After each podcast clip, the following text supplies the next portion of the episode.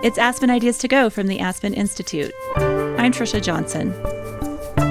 How are boys different than girls? Thanks to culture and society, we think boys are good at math and girls are more empathetic. But are these gender stereotypes backed up by science? Neuroscientist Lise Eliot says there's a lot more to the story, starting with some similarities found inside the body. It turns out the brain is a unisex organ. Male brains and female brains are not much different from each other than male hearts and female hearts, and male kidneys and female kidneys. In today's show, she explains how sex differences emerge and why gender gaps are smaller than we think. Aspen Ideas to Go brings you compelling talks from onstage events hosted by the Aspen Institute. The Institute is a nonpartisan forum for values based leadership and the exchange of ideas. Today's discussion is from the Aspen Ideas Festival. When Lise Eliot started her career, she was poking electrodes into brain cells, trying to understand how we learn. She was curious about neuroplasticity, or how the brain changes as a result of experience. She began writing about how babies' brains develop and the role of gender and questioned what she heard. The kind of default assumption is that these differences are hardwired, that we see differences in boys and girls and must be all evolution. Eliot says neuroplasticity plays a part in how brain sex evolves but it hadn't been studied much, so she wrote the book Pink Brain, Blue Brain. She speaks with Michael Kimmel, a gender studies professor at Stony Brook University, about how science fits into how we define ourselves. Kimmel begins the conversation. Uh, good morning, everyone. So, I, I, actually think that our default position as a culture has often been a kind of essentialist idea that women and men are from different planets, Mars and Venus, that we are completely hardwired to be completely different. And, um, and so, one thing, as I'm a social scientist, right? So, as a social scientist, I, I always question the parents who say, well, I have one boy and one girl, they're completely different. See? Because that's, a, that's too small a sample.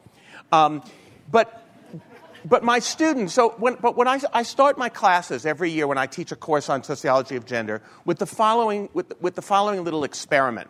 Because I think we believe that we believe in gender different, in essential gender difference, but I actually believe that we don't really believe it. So here's what I do. I ask my students, um, you know those kind of human continuum exper- uh, uh, questions like, okay, array yourself on a continuum from really strongly disagree to really strongly agree. And then we'll sort of see where the class uh, sort of falls out. So the first question I ask is apart from anatomy, there really aren't any differences between women and men. There's really nothing inherently feminine nor inherently masculine. And as you could probably predict, my students are way on the strongly disagree side. Completely disagree with that. I say, fine. So, what are those differences? Within 10 seconds, the class has completely achieved consensus that it is testosterone, that men and women are different because men are more violent and more aggressive. And the cause of that violence and aggression is testosterone. I say, okay, fine, so that's where you are. So answer this question for me. Again, same continuum peace is a gender issue. If women were running things, there would be less risk of violence and war. Now, logically, you might be saying to yourselves right now, well, then they would certainly agree with that given what they just said. My students completely disagree with that too. Isn't that interesting? So I say, well, why? Well, I mean, it's logical that you'd say, look, if you woke up tomorrow morning, seriously, think about this for a moment. If you woke up tomorrow morning and there was a woman in charge of every single local, national, state, transnational political institution. Would you sleep better at night? okay. so you would be on the agree side. so I, but I asked them, and they say, no, no, whoever occupies that position has to be willing to be aggressive, put their finger on that button. What about Golda Meir? What about Indira Gandhi? What about Margaret Thatcher? What about Hillary Clinton? So, I say to them, so what you're saying to me now, despite the essential differences, is that the person who occupies the position is the, the position is more important than the gender of the person who occupies it. And they say, absolutely. And I say, welcome to social science. So that's what I mean, but when I believe that our essentialism, our belief in these, in these biological differences, is actually what I call soft essentialism. We don't really believe it. We believe it when it's convenient to not engage with the topic. And then we don't believe it when it's convenient to not engage with the topic. I think we're scared of this. I don't think we really know what we're going to find. So, so I'm hoping that you, Lisa, are going to be able to tell us actually from the position. And one, one of the things, being a social scientist, I don't read neuroscience very often. This is a really readable book. Um, so it was very helpful to me. So help us through this. What are the differences? What are the differences? Yeah. Are there any? And right. what are they? So, um, you know, we neuroscience is a relatively new science, but, but not I've been at this for 25 years, so it's not as new as it was when I started. And um, uh, especially since we've had brain imaging. Everybody knows about uh, MRI and then functional MRI, which is where you're able to put somebody in a, in a brain scanner and give them a task, say reading words or recognizing emotional expression, and then look at where uh, the changes in the blood flow happen. We don't actually measure electrical activity directly with fMRI. We measure changes in blood flow that are a reflection of which part of the brains are active. And so you've all seen these pictures in the newspaper of areas lighting up when we do things. So this kind of research has been going on since the late 80s, early 90s. So we now have uh, going on three decades of, of brain findings. And um, in spite of this uh, belief in a male brain and a female brain, even though the pop psychology sections of the bookstore, you know, you've got male brain and female brain, men are from Mars, women are from Venus, which is ultimately tried to be linked to um, uh, brain differences. Um, it turns out, as I said, that, that uh, the brain is a unisex organ. We all have the same structures amygdala, hippocampus, every gyrus is the same. Um, although biologists love this term sexual dimorphism. Uh, you know, that's how ev- we describe how evolution made the peacock's tail big in males and small through sexual selection. Dimorphism, two shapes. So unfortunately, biologists, being biologists and not social sci- scientists, anytime they see a sex difference, no matter how small, and these differences really are quite quite small. We're talking about 1% of the variance in, we're not talking about presence or absence of structure, but 1% of the variance in the volume of the hippocampus is attributable to sex or gender. And um, so these are very, they're minute, according to one uh, Swedish researcher who studied a thousand brains. Sex differences in the brain are minute. And that is in adult brains, too, mm-hmm. by the way. So obviously, men and women behave differently, um, but neuroscientists have yet to find a single circuit that works differently, that is wired differently. We are wired the same. There may be slight statistical differences. And in fact, the actual psychology of sex differences finds, and this is the work of Janet Hyde and, and uh, University of Wisconsin Madison, she wrote this radical paper called the gender similarities hypothesis because most of our measures of, of difference i mean aggression is actually one of the larger sex differences the average male is more aggressive than two-thirds of females but that also means one third of females are more aggressive than the average male. These are not binary, these are not dimorphisms, these are not different shapes. Um, and so there are, there are slight statistical differences between men and women's brain um, activity in certain measures. And the issue is is it nature or nurture? And we all kind of assume because the brain is biology that this is hardwired, that this is nature. If we see a sex difference in the brain, and so the neuroscience of sex differences really reinforce this essentialism that I think we're going to talk about. When the fact is, plasticity, our brains wire up as a result of experience, and this experience begins at the moment of birth in terms of gender interactions because boys and girls, we know we interact with differently because we have different expectations. So, so really, there is there is no male brain, female brain. Absolutely not. And in fact, I mean, the, the fact that transgenderism is as common as it is proves how easy it is, in, in a sense, that we're, we're, we have a, a spectrum. So, okay, so that's going to beg, beg a question. But before, before I get to sort of the politics question that it begs, so what about the gay brain? Now, we do know from Simon LeVay's, Simon LeVay made the argument that one little tiny part of the anterior hypothalamus had something to do with sexual orientation, or that at least with, with sexual uh, function.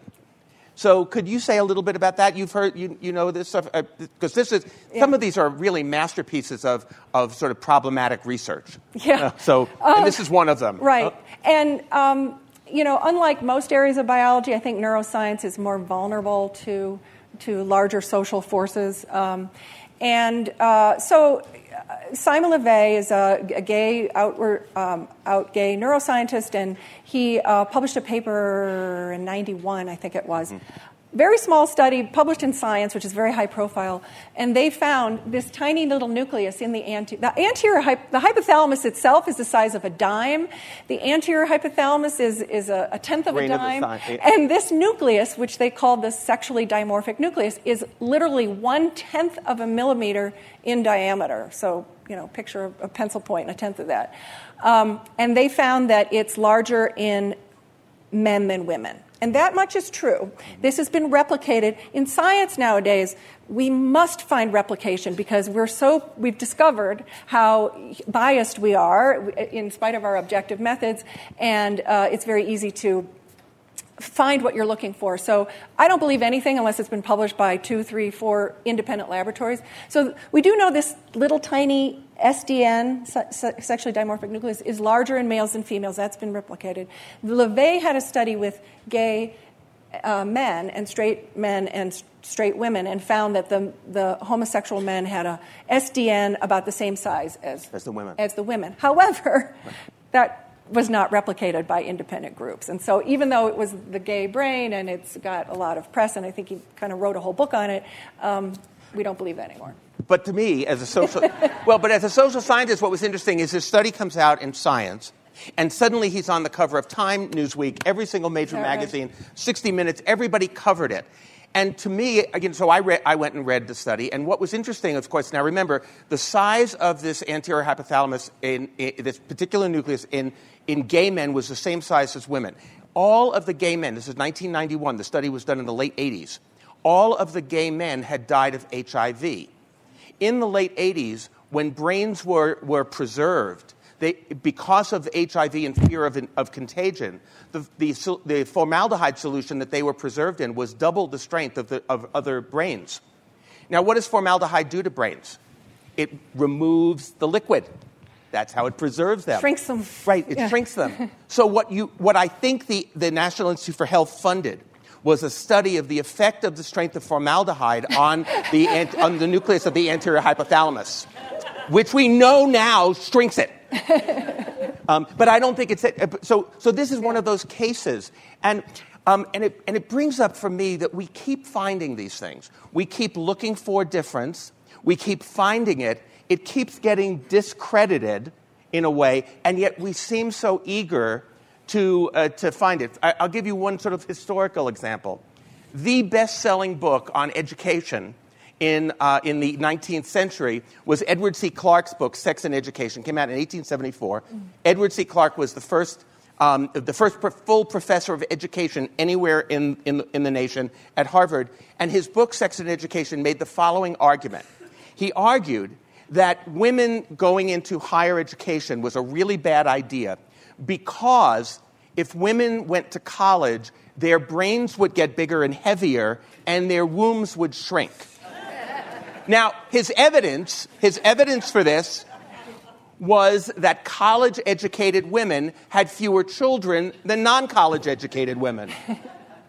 He also found that in mental hospitals in the state of Massachusetts, there were a higher percentage of college educated women than non college educated women but non college educated men over college educated men.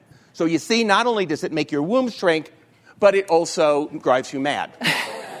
so this, now this, this book went through 15 printings in the, first, in the 19th century alone. This was the single best selling book. Now you have a guy at Google who writes a, a manifesto. He has a Jerry Maguire moment writes a manifesto about the differences between women and men at Google, gets fired, and is now the poster boy of besieged men who feel that the workplace has been turned toward, toward women. And, and, and crazy feminist scientists who deny science. Right, yeah, deny so science. I've been equated with a climate denier because, because I challenge these claims about massive sex differences, you know, and so, so, so, so tell us a little bit about the James Damore uh, argument, and tell us a little bit. Tell us a little bit about why it is that we seem so desperate to find differences. Yeah. So What- these, the, I mean, you talked about the uh, Clarke, and then these uh, eruptions seem to happen periodically uh, during on the dawn of women's suffrage in 1918, 1915. In the U.S., we got suffrage in 1920. There were suddenly uh, similar manifestos that appeared in the New York Times uh, by, uh, uh, of all people, Charles Dana, who's a big figure in the history of neurology. There's a Dana Foundation that funds a lot of research in neuroscience. And so I was pretty shocked to discover that he wrote this letter to the New York Times um, backing the group that was anti suffrage uh, based on differences in men and women's brains. And although men's brains are 10% larger than women's, and that's usually the thing that keeps bringing this topic back over and over, you know, since the 18th century. What, what um, Dana focused on for some reason was the spinal cord, that women's narrow spinal cord somehow impeded rational judgment and decision making. Um, but uh, anyway, Is- somehow we. Why? Right, because it's there. Because, I mean, it's, you know, um, just like the womb, uh, anything Ah, you yeah. can. And, you know, Damore actually, the so this has been the latest surge. We had the Larry Summers debacle in 2005, and then um, Damore actually didn't talk about the brain in his manifesto, but he did talk um, about testosterone. He said, you know, these differences, and he talked about psychological differences, and he particularly focused on um, neuroticism. So females are more neurotic, females are more agreeable, females are less status oriented. And this was the rationale for why women uh, have not and will not achieve leadership uh, at Google or any industry. Uh, he didn't get into the math science stuff, which is always which is what Larry Summers uh, waded into. Um, but there certainly are people that that believe that male brains are better cut out for math and science, and they always try to link it to testosterone. So I'll tell you, testosterone does have effects on behavior. It, it does contribute to aggression in most animals and uh, probably in humans as well. But uh, it's just a tilt. It's just a tipping point. And furthermore, the, pu- the, the testosterone at puberty, which is where you really see the big differences in male female aggression, are completely uncorrelated with testosterone levels. This is work of John Archer at, Right. in Lancaster. They have looked at this at every possible dimension and have struggled to find a correlation uh, within males between testosterone level and aggression. Um, and furthermore, the aggression thing is really complex. I'm sure you're familiar with um, uh, domestic uh, partner aggression. And within couples, females are actually are likelier to assault than males, or at least um, uh, this was also from uh, Archer's data that, Yeah. that within couples there's actually quite a bit, probably because males are, are, have learned that uh, there's a much greater cost if they uh, physically aggress against a female. Well, let me. Uh, I'm going to comment on that. yeah. Uh, I'm going to comment on that because they, that data, Murray Straus's research, for example, at, the, at University of New Hampshire, has found that it, this is a in research that, that looks at what called conflict tactics is the the, the the and if you ask a married couple. Have you ever used violence in the course of your relationship? An equal number of women and men will say yes. However, however, that doesn't factor in severity, Yeah. frequency, who initiated it, whether the violence was aggressive or defensive, that is to say, a woman using violence to protect her children from the violence of, of the father. Um, and so, and, and if you factor those in, then it begins to skew a lot toward what we already know about violence against women. More than that, it only looks at intact married couples. So if you look at divorced couples, for example, you, oh, o- nearly 100% of the violence is men to women. If you look at post relationship, stalking, etc., if you look at sexual assault, which it also doesn't ask, rape, it also skews so heavily toward males. So if you actually factor all those things in, it looks like the, the, mm-hmm. what, what we think. But the point is, everybody's competitive and everybody's aggressive. And, and, you don't need you, you, don't need to say it's equivalent in order to say that. Right. We find we have different strategies for doing it. I think mm, uh, physical aggression works better for males because they're physically larger, and uh, re- relational aggression works better for females. As anyone who ever lived through middle school uh, is probably quite right. familiar.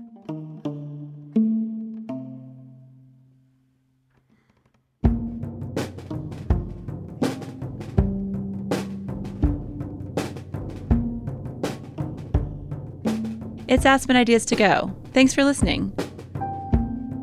Rising sea level and contaminated fresh water could make an island paradise in the Indian Ocean uninhabitable. Everyday life for the 400,000 residents in the Maldives is being altered, says climate activist Thilmeeza Hussain. Climate change is really a cross cutting issue affecting every aspect of life of a Maldivian, from the water you drink to the beach you go, to the uh, ocean where you swim. In a special Aspen Ideas to Go offstage interview, Hussain talks about what the future will look like for her country. Find the episode by searching Aspen Ideas to Go in your podcast player. There's also a link in our show notes. Let's get back to today's show. Here's Michael Kimmel.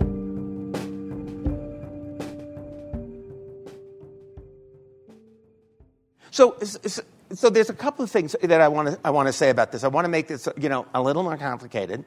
Um, I want to add um, something else that we often don't talk about when we talk about the the the, sec- the biology of the sexes. And that is that a lot of the conversation within the biological or the pseudoscientific world is also race. And we don't often see that, not, of course, in the conversations about brains. But I want to, I want to just read you a passage from a credible, a, a, a pair of biologists who wrote an article in a biology journal about why it is that girls, you know, pink brain, blue brain, why pink and red for girls and blue for boys, why this is natural, why this is biological. Here's what they say they say that uh, they have two reasons. One, as gatherers, women developed a preference for red hues uh, like pink because they needed to identify ripe fruits and berries. Further, women, and this is a quote, women needed to discriminate subtle changes in skin color due to emotional states and social sexual signals in their roles as caregivers and empathizers. Now, I'm hoping that you all saw that as the whitest statement you could make. Who did they think these, these early hominids were on the African savannah, re- noticing if their child was blushing? did they think the first humans were white? I mean, it's so you see how this is yeah. so subtly raced. Not only that, of course, eh, most of you know that it, up until the early 20th century, boys and girls were dressed similarly as toddlers in like what looked like white christening gowns. If you don't believe me, Google FDR baby and you'll see him in his little white christening gown. He looks like a adorable little girl. Until the age of three or four or exactly. Five, yeah. And then initially, they were co- it was coded uh, pink, pink and red for boys and blue for girls because blue was the color of the sky. It was airy and light. And Virgin Mary right. is usually painted in blue. In blue. Yeah. Yeah. So, um, so just I mean, so it's bad history, but also bad racial politics. So this this has a racial component as well as a gender component. Yeah. And the pink blue thing, now uh, a couple of different uh, infant psychologists have studied baby color preference because you can do these great experiments on infants by look, tracking their retinas and what they're focusing on. And it turns out there is no gender difference. Boys and girls uh, don't prefer pink or blue until about two or three years of age. And of course, by then, they've been swaddled and bundled and had their hair bands, and they know quite well uh, what is appropriate for them and, and not. So. So, so, let's, let's, let's, let's get to the, the politics question. Why are we so desperate, do you think? As a scientist, how do you read our temper that we are so desperate to believe in categorical difference when that, that confirms all the stereotypes that we already hold? How are we, uh, what are we to make of this? Why do we keep looking when you all keep saying there's no there there? What is it about our, our temperament that, that wants us to believe this? Yeah. Well, I, would like to say it's you all, but I, I, think biologists have been very guilty of this, um, of fueling the fire, because sex differences sell. Look at every magazine. I mean, sex sells. And so neuroscientists, when they run a brain scan, um, you know, hopefully they have a decent sized sample, a couple hundred people. Uh, you're studying what you're studying. You're studying face recognition, you're studying language, whatever. You publish your paper, yay. You really want to get tenure, you want to publish another paper. So, what do you do? You go back to the data, you analyze it for sex. You look at the male group, the female group. If you find a significant difference, guess what? You have another paper. And a grant. Yeah. And if you don't find a difference, uh, nobody's interested in lack of difference. And so we have a very real uh, file drawer phenomenon. And, and uh, right. a group at Stanford just proved this for functional brain imaging that all the small study, you only see sex differences in the small studies. The large studies, there's very few sex differences, and that's exactly the opposite of what the statistics would predict. Statistics would predict with larger studies, big data, if any of you went to the prior section, you have more sensitivity to, to find difference. Mm-hmm. And so there's a huge bias in the literature. So there's this uh, just zeitgeist out there of men and women are fundamentally different, our brains are different, and it must, you know, it for one thing, it's fun and sexy, and uh, especially you know college students love this kind of thing because they're right at that age when they're they're most invested in their gender identity or their sexual identity. But uh, in addition, it reinforces our existing status quo. I mean, our, we have a power structure that is very much what looks like a sex difference is very often uh, status differences, which was which was a big revelation for me. The the, the thing that's interesting to me, teaching at a, univer- a university that is coeducational, is my students are sitting in the same class, reading the same text, grading, you know, uh, writing the same papers, being graded by the same criteria, and nobody ever goes to the dean of students and says well, like, I'm a Martian and my professor's a Venusian, so, like, shouldn't I get extra credit or a translator? My students are perfectly capable of being in the same place, reading the same book, taking the same test, being graded by the same criteria, and nobody makes a big Mars Venus difference because in practice, they're far more similar. Right? Uh, but so this, this raises a question uh, again, the social science question. So, which gender is more committed to biological essential difference. yeah. Which gender benefits from this? Which gender wants it? Here's Simon Baron Cohen, Sasha's dad. Um, cousin. C- cousin, I'm yeah. sorry, uh, who writes in his book Essential Difference the female brain is predominantly hardwired for empathy, and the male brain is predominantly hardwired for understanding and building systems. Now, how many of the women in here are insulted by that? All right. Now, how many of the men are insulted by that? Like not empathic, right? Not yeah. capable. So interesting. Yeah. I think men are far more committed to essential difference than women are. In the same way that surveys have suggested that gay men are far more likely to believe that they are hardwired, that sexuality is hardwired than lesbians are. Hmm. Uh, something something yeah. in the neighborhood right. of, of 75 to 80 percent of gay men, and somewhere, somewhere in the neighborhood of 35 to 45 percent of mm-hmm. women. Yeah.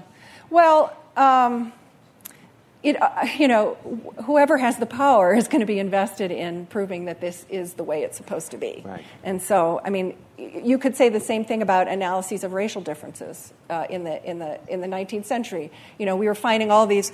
They were measuring brains of people from different countries and finding these big differences and explaining who was doing that work. Well, I can tell you, it wasn't African scientists doing that work. Right. So we have very much the same. Like I said, these eruptions keep happening every time. You know, women uh, are nearly achieving some level of breakthrough. Then we, we kind of default back to this backlash of well, that's fine, but we're only going to, you know, women can only expect to achieve so much because of these hardwired differences. And so we've had a debate, for example, about math achievement uh, uh, actually, average math scores no longer differ between males and females. Uh, uh, in large representative samples across the country, girls have caught up to boys in math.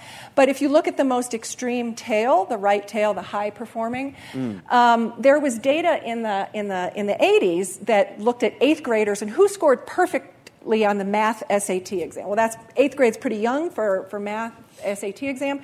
And among the, the, students who performed perfectly, the ratio was 13 to 1, boys to girls yeah. Uh, outperform. And so that again, science papers, policy, you know, maybe we're, we, you know, what are we trying to do? Push these girls into STEM when, you know, the talent pool. And this was what Larry Summers relied on yeah. in 2005 in arguing why Harvard had no tenured women uh, science and math professors, or extremely few. Well, you know, maybe average performance is the same, but high tail performance, yes. brilliance in math is a uniquely or almost uniquely male phenomenon. Well, guess what? That 13 to 1 ratio is now a four to one ratio or even a three to one ratio. Uh, over the course of one generation, 25 years, that ratio has declined. Guess why? Well, we've encouraged girls to do math. We've started to tell them, you can do math, you're smart at math. They're taking calculus now in equal numbers as boys. And so uh, this, this ratio has declined a lot. But, um, you know, we're just very invested in finding something to represent what already exists. And, uh, it, it's a matter of giving up power. Yeah. Um, I do want to say something since you've invoked Larry, Larry Summers' uh, infamous uh, 2005. Everybody knows what, what we're talking about. Um, he was asked at a conference, is off the, off the cuff, asked at a conference uh, why there were so few women at the very, very top of the premier uh, STEM fields, uh, not only Harvard, MIT, et cetera. And his answer was, and this is the, this is the quote that at least that the Harvard Crimson reported, was that most women are unable or unwilling to work the 80 hours a week it takes to rise to that level. So, uh, you know, now I think everyone focused on the unable part, the, the biological in, mm-hmm. inability. Mm-hmm. But as a social scientist, I thought to myself, well, you know, what about the unwilling part? So let's take that as a you know model instead of like saying, okay, where are the binders full of women who are willing to do this? You know, um, rather ask the question, okay, let's take take, the, take that model, the 80 hour week, a work week. So you work 80 hours, the 168 hours in a week. You work 80 of them. You drive the American average of 35 minutes each way to work. Uh, let's say you have a designated parking space. I'm from New York, that's a big deal. Um, so uh, uh, let's say you sleep the American average of seven and a half hours a night. Let's say it takes you two hours every day to uh, prepare, uh, to prepare and consume all meals, perform all sanitary events. Um, and, um, and I give you one date a week. By a date, I mean sort of, you know, dinner, movie, make love. Now, I gave that five hours. You could see a shorter movie. But if, you, if you add that up, what you get is 37 and a half minutes a day to read, watch TV, engage in any hobbies that you might have, and spend time with your children. So the wrong answer to that question is how many women are willing to do that to rise to that level. And the right answer to that question is who in their right mind would do this? And which gender thought this up as a good model for a career ladder? Right? So it seems to me that that's the sociology. So, that, so, so again, so this is a place where, and one of the reasons that I was so excited to do this with Lise is because I think these are places where so, the, the social science and the neuroscience meet the questions of why we, want, why we are so desperate for these differences. So let me ask you a last question, and then I want to open it up for, for your questions and comments as well. So let me ask you this Are there any differences that you know that seem to matter in, in this? Are, you know, the there can be differences without difference. Right. Right. So, I mean, I have uh, done a very thorough review with my students. I'm a, we're about to publish a big big review on this. In terms of brain volumes, as I said, male brains are bigger than female brains, but as every other organ is also larger in males the kidney, the liver, the heart. You don't hear about that very much, uh, but. Uh, and so, when we're looking for individual differences in the brain, and we do this whether we're interested in gender or not, neuroscientists you correct for brain size. Even if you're comparing a large male to a small male, you must normalize their overall brain size when you want to know is the hippocampus, which is important for memory, bigger? Is the amygdala, which is important for emotion and aggression, bigger? You need to always uh, co-vary, as we say, or normalize for brain size. And so when we've done, when neuroscientists do this, n- correct for individual brain size, there are no differences in the size of the structures in our brain. What about the circuits? Okay, what about the connections? The current data are all over the map because this connectome research is relatively new, but the differences are minute. They're, uh, like I said, on the order of 1% of the range of connectivity across the human species can be explained by gender.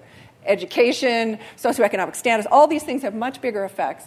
And most importantly, this idea that we have uh, different circuits. There is not a single ability, language, math, face recognition, in which males and females use different brain structures or different circuits to carry out these tasks. And this has been looked at, again, by uh, dozens of labs all over the world. But so there, the circuits are the same. So there, there isn't the sort of the brain lateralization uh, oh. stuff, the, the, those the two sides, the left brain, right brain, the connections between them, how severely lateralized. None of that really. We are all we're all left lateralized. So there was a big splash. A big study came out from Penn in 2013 uh, studying adolescents and claimed, and it was reported in 300 news outlets, and they showed this subway map of brain connections. Right. And um, unfortunately, they didn't show the actual connections, they showed the connections that were statistically significantly different. And so you showed this subway map of men's brains are all like this, with intra hemisphere connections just within one side.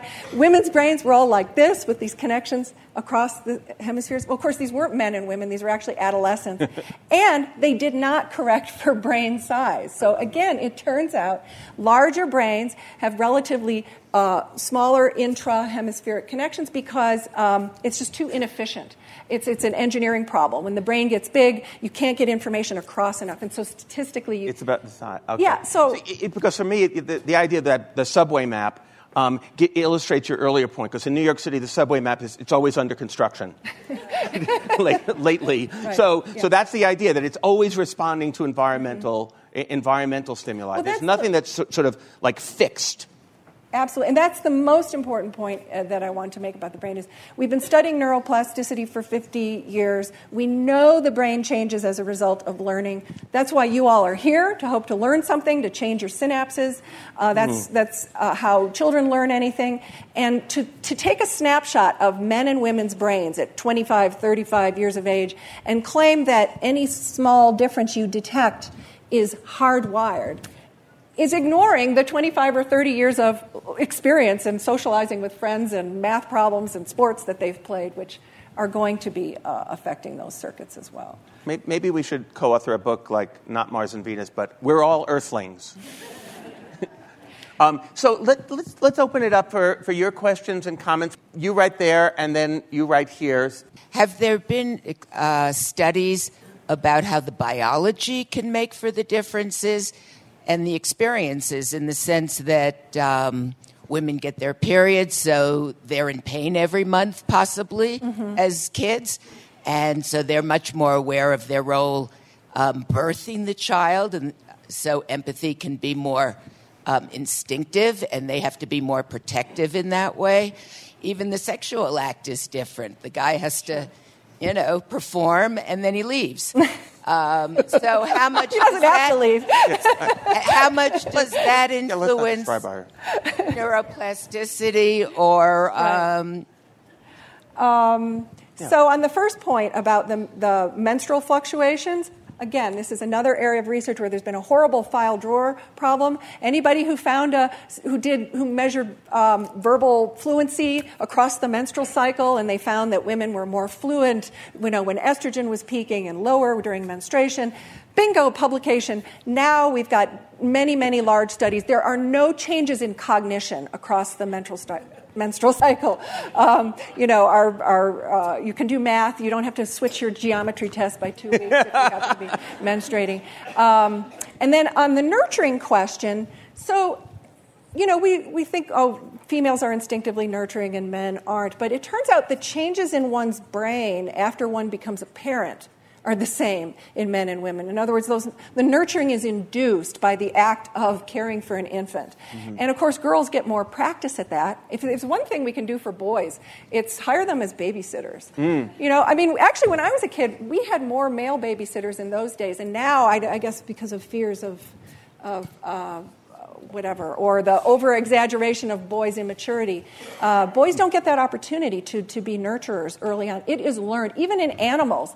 A female animal that was not around other, other um, young fails um, as a mother the first time around, unless she's had some practice at that. So, it's, it's, it, men's testosterone level drops uh, when they uh, when they become new fathers. Absolutely. But the reason that I mean, look, the bo- reason boys I ask my students these questions all the time because I'm interested in uh, wage discrimination and gender gender discrimination in the workplace. So I ask my students how many of them um, were babysitters uh, during middle school or high school, and uh, you know about two thirds of the, w- the women in the class raise their hands, and maybe a scattering of men. And I say, how much did you get paid? And they say, oh, you know, $15 an hour, something like that. And, um, and I say, okay, that's fine. So on, a, on, an average night, you would make like $60, $75. Fine. How many of, the, how many of you in the class uh, shoveled snow or mowed lawns? And a lot of the guys' hands go up, and very few women's hands go up. How much did you make? Well, and, you know, good, uh, a, a, good morning uh, uh, shoveling snow, I could make $100 a driveway. I could do three driveways. I could make $300 in a morning. And I said, and, and the women who had been, were, had been babysitters are looking around like, what? and I said, so clearly, um, so clearly, you know, this is why boys don't babysit. Um, now, so I said, clearly, wage discrimination, sex segregation in the workplace leads to wage discrimination, starts very early. And of course, the men immediately object, oh my God, no, it is so much harder to shovel snow and, and, and, and mow a lawn than it is to care for a baby clear indication that no, they, had never cared, cared for a baby. but, but even more than that, do we pay people professionally who shovel snow and mow lawns more? Uh, certainly not. So, in fact, it is really that they are becoming accustomed to the fact that we pay men more than women. And that that's really, that, then that starts very early in our. In, and in, parents pay their sons more for chores than their daughters. I think, so I think that that's a great idea, is encouraging you know, encouraging that because that idea, I'm so insulted by that, that Baron Cohen idea that women are hardwired for empathy. And I, I feel like, well, that kind of leaves me out, you know. I'm perfectly happy to, you know, design and understand systems, but really, you know, empathy is, uh, you know, is a, is a core human value. It's pretty handy in the workplace, too. Yeah. so, yes. And I'm struck that you've debunked most popular literature today. And I was just looking at an article in the Atlantic that was talking about the significant differences between male and female brains. And I, I and I so I'm, I'm, it's really interesting to be able to move away from that consideration and really think about socialization. What are the key pieces of socialization that we really need to be thinking about? Hmm. So I'd love for you to speak to that. Maybe that was your parenting uh, class earlier, mm-hmm. uh, but key considerations of socialization, and then uh, this business of maturity and this idea of the, the male brain, clo- you know, developmentally slower. Mm-hmm. I, I, would assume that that would. I'd hope maybe maybe not the knucklehead effect. Uh, that the that that's a, a, myth as well. But could you say something about the development of the sure. brain yeah. and, and, matters of maturity, whether or not that's a social construct, etc. That's a great question. Um, males do develop more slowly than females. Puberty happens one and a half years earlier in girls than boys. And so it's kind of a, a, trajectory from birth. And we do know that males are less physiologically mature by about a couple of weeks at birth, judging by their likelier. Uh, they're likelier to get all kinds of neonatal infections, respiratory infections, GI infections. Uh, premature males are more likelier to die than premature So we do know there's some kind of medical vulnerability. Nobody understands why, what that is, if it's hormonal or, or uh, genetic. But I think that parents nowadays, because I think in the olden days, boys were given responsibilities and chores and so on. Now we've kind of overemphasized boys' immaturity. And I think parents use it as an excuse all the time. Teachers use it as an excuse. I've heard teachers say, oh, you know, Johnny's not reading quite as well as, as his sister, but, you know, boys are slower. Well, you know, when it comes to cognitive differences, the differences are this big. The language difference, there's a one month difference in vocabulary between boys and girls uh, in the second year of life. One month. Girls are you know, a 13 month old girl has the vocabulary of a 14 month old boy. And yet, parents, pediatricians will even say, yeah. oh, you know, don't Boys worry, he's a boy. Yeah, which is the worst thing you can do. Language development is so critical early on. More enrichment, more stories, more songs, more. So we've overemphasized male immaturity. Um, God, when I think of my dad enlisting in World War II and when he was 17 years of age, you know, our 17 year olds now yeah. seem so. My dad did the same thing. Yeah. Lied about his age. Incapable. Uh, um, so I think that's one lesson to parents of boys is, um, you know, don't overestimate their immaturity. Um, we know parents treat boys and girls differently. And as we discussed this morning, the biggest problem for gender development right now is that we tell we tell girls and boys you can be anything when you grow up, but we only mean it for girls. We only mean you can be an astronaut or a physician or a scientist or a teacher or a nurse. Uh, we say all that, or a mom, right? And we say that to boys, but we don't really mean about the teacher and the nurse part and the nurturing part. You know, we're secretly hoping that they'll uh, do something. In part because of the pay. I mean, we all want our kids to uh, go into careers that pay more, and, and all male-labeled careers pay more than almost every female labeled career. But anyway, it's, it's that point about what do, we, what do we say versus what do we really mean. And so when we see boys stopping uh, art classes and, and music classes when they're six, seven, eight years of age, what, how much are we restricting boys' developmental potential, whereas we've opened it up for girls with athletics and leadership and all that? And my question for you is, uh, for both of you, is how can we reduce our preoccupation with gender differences and promote that the neurobiology of men and women are very similar? Mm. Good question. Want me to? Sure. Yeah. Um, well, I, I, think as always, um, communicating the real science, the real data, the big data is uh, essential because we've been relying too much on tiny little anecdotes. And I do, we are making some progress, I think, among the neuroscientists. And this is where scientists have to uh, step up to their social responsibility and appreciate how I- information is being misused. Um, I would just challenge everybody when you hear about a sex difference to just examine it a second time and ask is that really a sex difference? Is that really something about males and females? Or does that relate to status and power?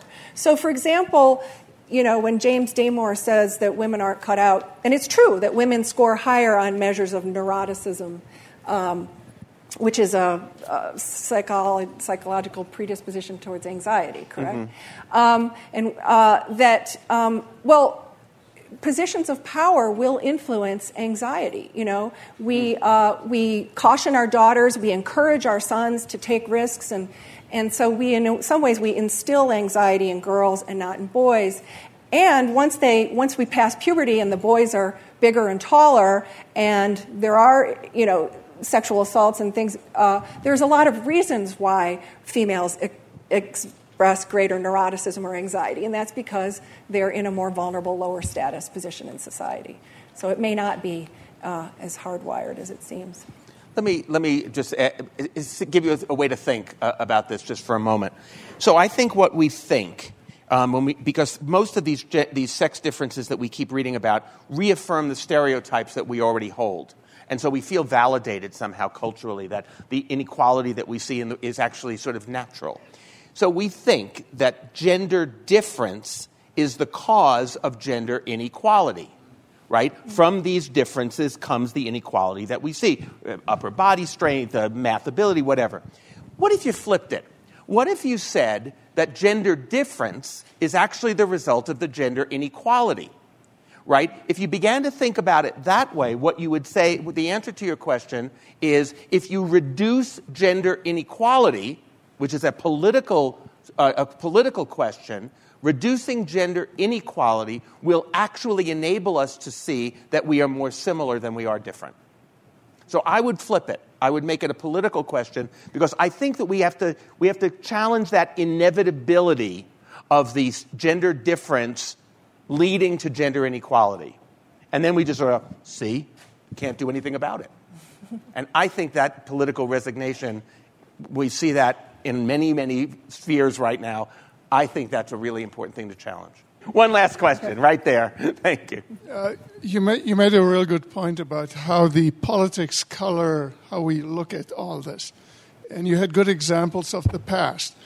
Uh, but why has the past ended? Why don't we think the same about you here on the panel? That you're invested with a certain political perspective, and that in one generation we'll chuckle about you So I hope so. Hopefully, I'll be gone by then. So, but- so, so, so, tell us why your objective and past generations of researchers were subjective. Well, we can see past generations were just nonsense. When you look at Charles Dana and, and um, Edward C. Clarke, Edward C. Clarke uh, were making it up, and uh, you know the the proof is in the pudding. But uh, I will be happy to show you large studies with tens of thousands of subjects and show you that that these uh, brain wiring differences are quite modest. Um, you're right. You know, we're still in the very much in the middle of a social experiment. Uh, women have always been in a subordinate, uh, essentially enslaved position until fairly recently, and still are in, in certain parts of the world. When you look at the guardianship system in Saudi Arabia. Uh, so, you know, I would just say it's it's it's a little. We've never done the equality experiment, to, to take Michael's example of does the equality produce the difference or vice versa. We've never had true uh, power equality, economic equality. Um, you know, 24 out of 500 CEOs in the Fortune 500 are women. So, you know, it's, it's hard to, to say that we're in a, in a politically egalitarian society and therefore the experiment's done, been done. I'm, t- I'm a scientist, I'm very skeptical, I'm totally willing to admit that I may be wrong, but we haven't, you know, until the actual data come in in a different environment, um, I think uh, there's a case to be made. Uh, I'm looking forward to having my grandchildren chuckle at the kinds of things I believe. Um, I hope that people will build on the stuff that we've been thinking. Uh, I make no claims toward objectivity. As a social scientist, what I'm, what I'm interested actually is in, in interrogating the claims toward of objectivity of others. So thank you all very much for coming. Lise Eliot is a professor of neuroscience and author of the book Pink Brain, Blue Brain How Small Differences Grow into Troublesome Gaps and What We Can Do About It. Michael Kimmel consults and lectures on gender equity. He's a professor of sociology and gender studies at Stony Brook, where he founded the Center for the Study of Men and Masculinities. They spoke at the Aspen Ideas Festival on June 25th. Make sure to subscribe to Aspen Ideas to Go wherever you listen to podcasts. Follow Aspen Ideas year round on Twitter and Facebook at Aspen Ideas. Today's show was produced by Marci Krivonen and recorded by our team at the Aspen Institute. The Aspen Ideas Festival programming team is Kitty Boone, Killeen Bretman, Katie Cassetta, Libby Franklin, Brett Howley, Jamie Miller, John Melgard, and me. Our music is by Wonderly. I'm Trisha Johnson. Thanks for joining me.